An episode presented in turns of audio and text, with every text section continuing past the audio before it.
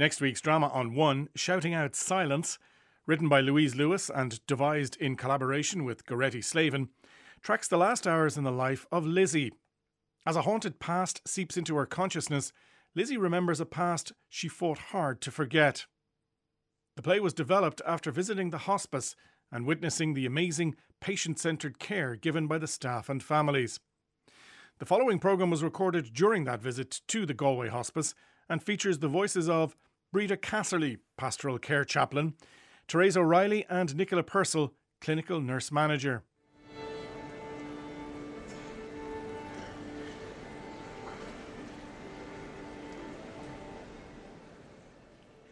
My name is Breda Casserly, and I'm the Pastoral Care Chaplain at Galway Hospice.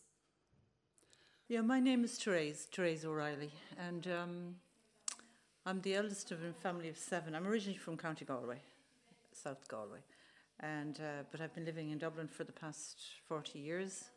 Uh, I was a primary teacher. Uh, two years ago, my brother Sean became ill uh, very suddenly with um, a brain tumour, and he was uh, lucky to be taken to Beaumont Hospital, and they did a surgery. And but the prognosis was going to be yeah, it's one of those. It's I can't think of the name of it, but it's something GB4. It's a serious brain tumor. Uh, so he was given 18 months to two years. My name is Nicola Purcell. Um, I'm one of the clinical nurse managers here at Galway Hospice. I started here 20 years ago this year. Um, before that, I worked in a hospice in London for eight years. Um, before that, I did my training, and prior to that, I worked in Milford Hospice for about a year um, as a care assistant, um, and that was my introduction to palliative care. Fell in love with it then and have never really left it. My role as chaplain is to support the patients emotionally and spiritually. Very often, our patients are defined by their disease, and it has become their identity sometimes. They've spent a long time in hospitals, in waiting rooms, having treatments, and somehow their identity as a human being, as a person, is lost in that. So, my role as a pastoral care chaplain is to bring that person out again. Let it be Mary or Michael or Tom or Joan, and see the person em- emerge and, and to look at what gave meaning to their life before they became ill, before their diagnosis and looking at that. And sometimes, as a chaplain, I will do a life review with them. We will look back over their lives, where they came from, what their childhood was like, what their profession was, and everything that led up to this diagnosis, and how difficult that diagnosis is for them. Um, Sean is 57 this year. And so he's married to Maggie, and, and he has a daughter, Roisin, who's 10 he's had a long, busy life with a lot of things, very interesting life in some ways, but um, he just certainly thought he was going to be living a lot longer than this. Huge energy. He still has it even now. And um, uh, so the past 18 months were about making memories with Maggie and Roisin, doing things that they might have done before, or, you know, everything had more significance, do you know? Years ago here, we had a gentleman who knew he wouldn't be alive for his daughter's first communion. Um, he wouldn't be alive for her wedding. Down the line, he was thinking of all the different milestones. So we organised with his family that they would bring in a load of communion dresses and that he would be part of helping her to choose her communion dress so that while he mightn't be here for the occasion or the event that he would be involved as much as possible and it's that kind of patient centeredness um, doing what the person wants what's important to them um, and sometimes that can be difficult, I think, for doctors and nurses in this environment. Um, that there's a medicalised way and a nursing way of doing things, but sometimes that's not what the patient wants. So we have to balance that. Um, as nurses, often it's about doing what will relieve the patient's energy for them to have the energy to do what's important to them. Back before Christmas, the tumour started to get active again. And uh, so he's had a second round to Beaumont just a couple of months ago, but they could only take about 30% of the tumour. And um, back to Galway Hospital and talk of more chemo, but anyway, that didn't work out. So, so we're here now, and he just came to the hospice uh, oh, 10 days ago. We couldn't tell him that we're at hospice stage, you know, because he was fully with it and fully, I'll take the next dose of chemo and I'll get another 18 months, you know, that type of situation. That's what he was thinking. Very often, our patients can have spent quite a few years waiting. They have been waiting for test results, they have been waiting for treatment to be complete. They've been waiting simply for someone to pick them up to take them to a hospital appointment. And they've been waiting to find a bed in the hospice. And finally, they come. And sometimes the waiting is still not over. They come, they're waiting for their family to arrive. They're waiting for the doctor to come. They're waiting for myself, the pastoral care chaplain. Um, working in London was a fantastic experience, fantastic team of people um, in the hospice um, in St John's Wood. Um, we had squirrels climbing along the fences and uh, you know the patients looking out. I remember one patient saying um, the school kids in the school next door were out running around playground. You know, all of it's silence, and then all of a sudden the bell rings and it's just chaos in, in the yard. And she said that it's wonderful to hear that noise every day because I know I'm still alive. I'm still part of the world and I'm still alive. That's part of the beauty here in Galway as well. It struck me that we have a school next door, and some days when the windows are open and you hear the bell go, and again it's chaos in the schoolyard and the kids, and that people know that they're still very much part of the world. Just being here, first of all, and knowing that Sean is at end days, he's six years younger than me, and, uh, and I'm the eldest in the family. You know, there's always that thing about your younger ones, you know. Now, we've already experienced two losses in our family way back the years. So we were a family of seven, and now we're five, and now it looks like we'll be four. The two in Australia that just went back are the younger ones. And then there's the middle layer, and it's Sean's. Anyway, you know. So it's, it's difficult to. It's hard to get your head around it, you know, in some ways. But he's been an alcoholic and he's had bipolar and um, and he's a tormented kind of a soul in some ways um, and he still is and we see bits of it here you know but um, uh, so you you know the old programming that we had in this country you know everything you blame this on that god that's out there somewhere but i'm glad to say i've I've been lucky to get past a lot of that, and I and I have a different perception of what life is, and you know, and about everything that we experience. And we're here. We, we are here to experience, and we're here to grow whatever way we can.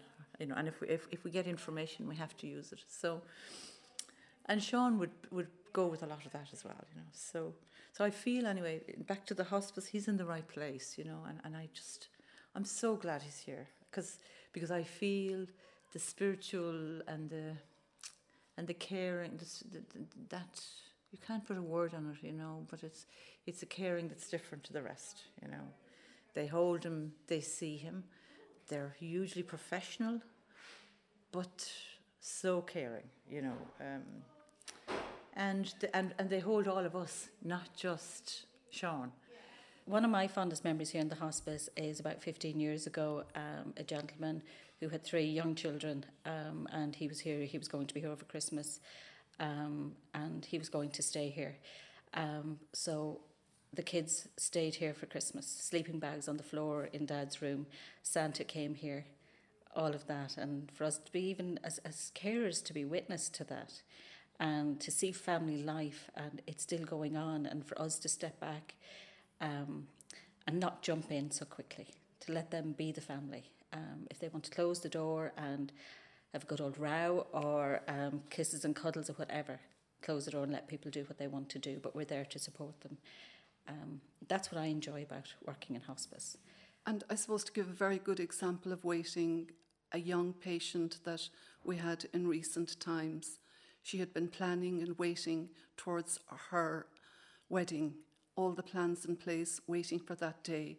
But of course, her disease or her illness took over, and, and it was difficult for her to keep that date. But in that time of waiting, I remember her sharing her story with me. One late afternoon with the curtains drawn and tearfully saying, Breda, I have been waiting to get married and I'm not sure if the time will allow it now because my time here at hospice is limited. And listening to her story of all the years of waiting for this goal and putting a plan into place and saying, What would you like to happen? And then going back to the team and talking about this dream or this goal of this young patient. And finally, as a team, we did organise our wedding and we finally had it here in the hospice chapel. And for her, that dream, that, that longing, that waiting to have her wedding day actually came to fruition. And it was a joyful day. In fact, it was a bittersweet day for all of us staff as we stood side by side on the corridor as she walked down. Her husband waiting for her in the hospice chapel, and she took her vows. And sadly, she had to return to her hospice room. But then her waiting continued to see her photographs the next morning, to see her video. And I think her story was complete, her waiting was over. And finally, I think life and all of us and her family and her new husband gave her permission that now she could go. Her waiting was over. Her journey through this life ended, and her new journey into eternal life would begin. And and I know he's content here. I mean, a part of him is very upset and like he's known he's had cancer and he was fairly accepting of it over the past 18 months. But now, because of the pressure of the tumour and the medication, and they're trying to manage it, he's at times quite incoherent, other times disturbed. Last night he was calm, which was it's lovely, you know, a blessing. And I sat with him, and he sort of said, "Will I ever get up the bog again?" That has been his his salvation for the past two years. You know, he's been able to walk up the bog. So last night, sitting down in the room, he said to me, "Do you think will I ever walk in the bog again on my own?" And I said, "I don't think so, Sean." You know, and then wasn't I unfortunate? And I said, "Maybe, but you've always been such an active man, and now." You have to sit and be easy, you know, and so you have to learn because it's different. So after being hugely, I mean, his energy would, would knock you over. You know, one of those kind of people. It's just a strange thing, but and you'd want to be able for them, you know. Um, often I think it's because people are in bed or they're sitting by their bed. The days sometimes can be a bit long for patients, but it gives them time to think whether they like it or not. Sometimes it's their mind is going and they think about the past, um, what they've done, what they haven't done, regrets, um, and then about the future. Um, so sometimes things come up that people haven't mentioned or discussed um, in years or ever. That's one patient in another room right beside her. There's another patient who is waiting also. And I suppose using pastoral care language, we would call that waiting. That in between stage is called a liminal space. It's almost a grey area. Sometimes there's very little energy happening in that area. The family are waiting their goal is to see their patient or their loved one live well until the final moment. But that waiting, it can, it, it demands energy. It demands that somebody can sit in silence. And very often it's my role to talk with the families and to help them understand that they're not merely visiting their loved one at this time, they're actually keeping vigil at their side. And that waiting, that vigil, it's quiet, it's silent, but it can be full of energy. There are no words being spoken, but it's almost like a life of itself. But when you come into the hospice, you don't know what to expect. I didn't know what to expect really. I just knew that um, that this is the end stage for Sean, and uh, and after that, I didn't know because because I, I've read some of the Tibetan stuff, you know, the Tibetan Book of Living and Dying, and they talk about the, the, the, the Tibetans and the, the Buddhists, and they all believe you know, the importance of the transition and how, you, how death happens and how you go, and the need for reverence and quiet and time. Patients don't want nurses with long faces and, um, you know, miserable and isn't everything so sad? I suppose the difference for us is that we look at it that this is what we're here for, this is our role. Um, our role is end of life care in the period before that. Um, so we don't feel a failure when somebody dies. When somebody dies peacefully and comfortably with the people they want around them, that for us is a job job well done.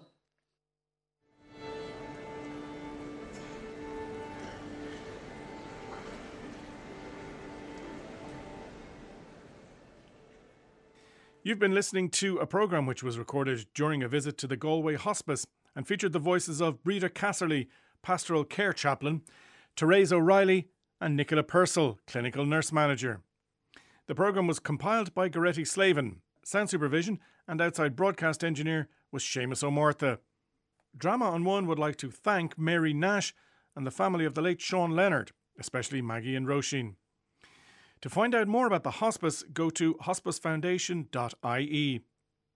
This research into the lives of those in hospice care inspired next week's drama on One, Shouting Out Silence, written by Louise Lewis and devised in collaboration with Goretti Slavin. rte.ie forward slash drama on one.